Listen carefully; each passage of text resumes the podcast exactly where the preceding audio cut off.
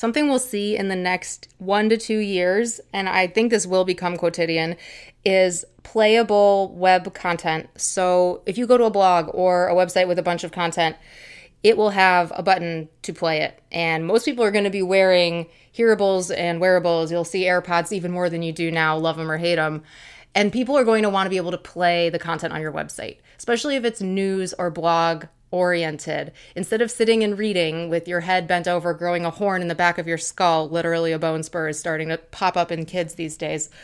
You're going to just hit the play button. It's going to go through your AirPods so that you can multitask and get the article read to you and in a voice probably that you'll be able to choose. Maybe even a family member's voice.